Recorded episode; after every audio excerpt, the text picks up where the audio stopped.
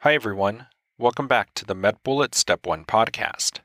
In today's episode, we cover the topic of juvenile idiopathic arthritis found under the MSK section at medbullets.com. Let's begin with a clinical snapshot.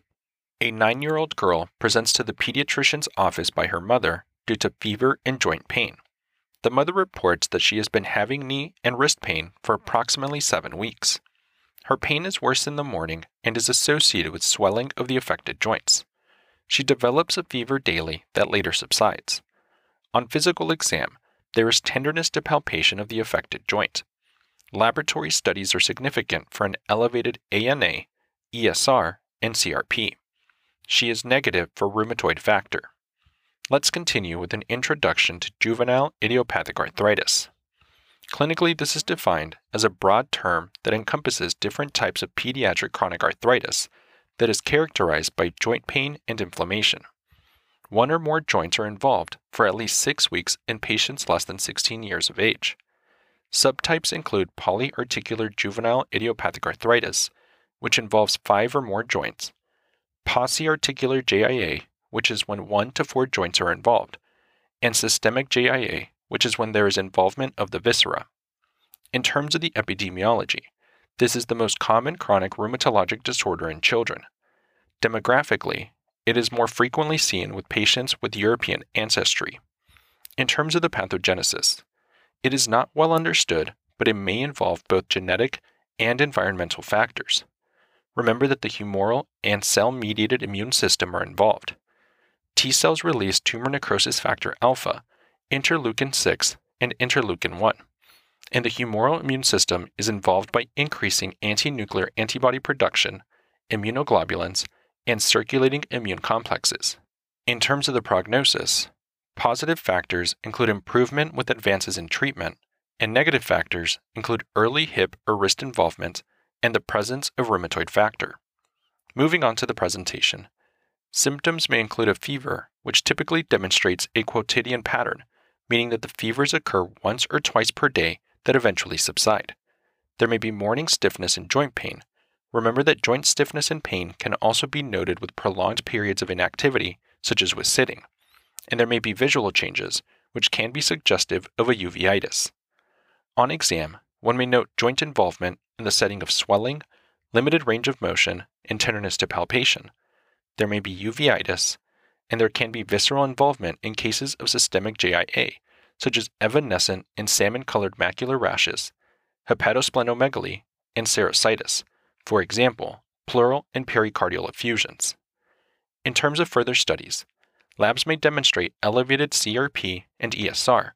This is typically seen in systemic and polyarticular JIA. There may be a positive ANA in most cases and the diagnostic criteria requires a patient less than 16 years of age with one or more joints involved for at least six weeks. In terms of the differential, make sure to think about reactive arthritis, rheumatoid arthritis, systemic lupus erythematosus, leukemia, and pediatric sarcoidosis. In terms of treatment, conservative options include periodic ophthalmologic exams. This is indicated for monitoring of eye involvement, such as uveitis. Medical options include nonsteroidal anti inflammatory drugs. This is indicated for symptomatic relief. Another option is disease modifying anti rheumatic drugs. This is indicated for controlling inflammatory processes. Specific medications include methotrexate, etanercept, and adalimumab. Another option is intra-articular glucocorticoids. This is effective in managing inflamed joints.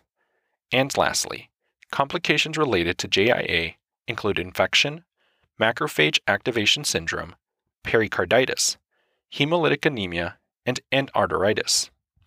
Now that we've discussed the major points relating to juvenile idiopathic arthritis, let's walk through a question to apply what we've learned and get a sense of how the topic might be tested.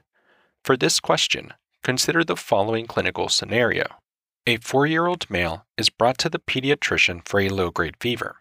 His mother states that he has had a waxing and waning fever for the past six days, with temperatures ranging from 99.8 degrees Fahrenheit or 37.7 degrees Celsius to 101 degrees Fahrenheit or 38.3 degrees Celsius.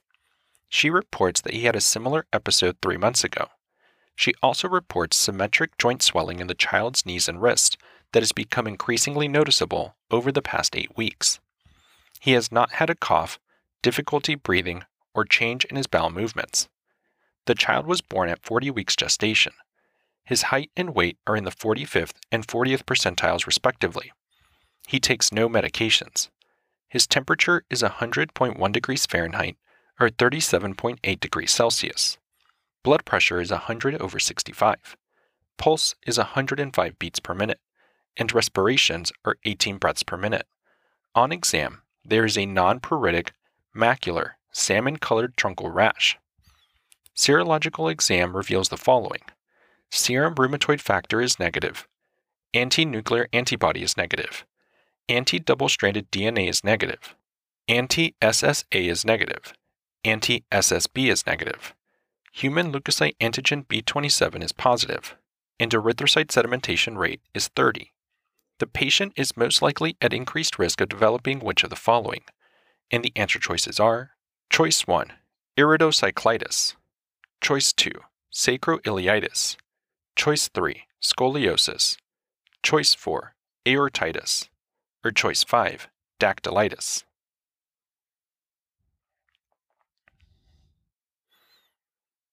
The best answer to this question is Choice 1 Iridocyclitis. The patient in this vignette presents with intermittent fever, polyarthritis, and rash, suggestive of juvenile idiopathic arthritis.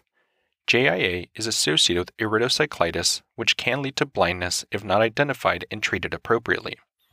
JIA is a non migratory mono or polyarthritis that occurs in prepubescent children. It is characterized by intermittent fever, joint pain, salmon colored rash, and other extraarticular manifestations. An important complication of JIA is the increased risk of iridocyclitis, a form of uveitis.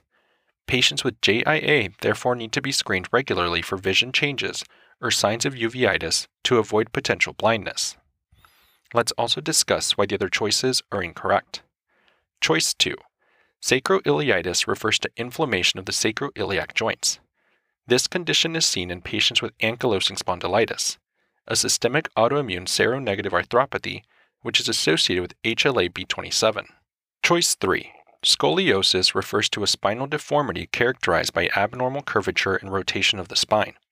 Scoliosis is associated with some systemic diseases, including Ehlers-Danlos syndrome, Marfan syndrome, Charcot-Marie tooth disease, and cerebral palsy.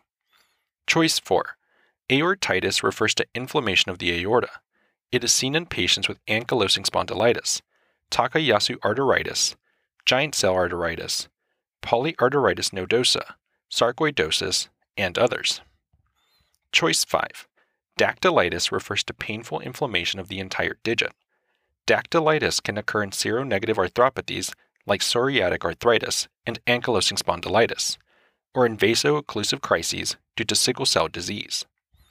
Finally, a bullet summary. Patients with juvenile idiopathic arthritis require regular ophthalmologic evaluation to reduce the risk of blindness secondary to uveitis. That's all for this review about juvenile idiopathic arthritis. We hope that was helpful. This is the MedBullets Step 1 podcast, a daily audio review session from MedBullets, the free learning and collaboration community for medical student education.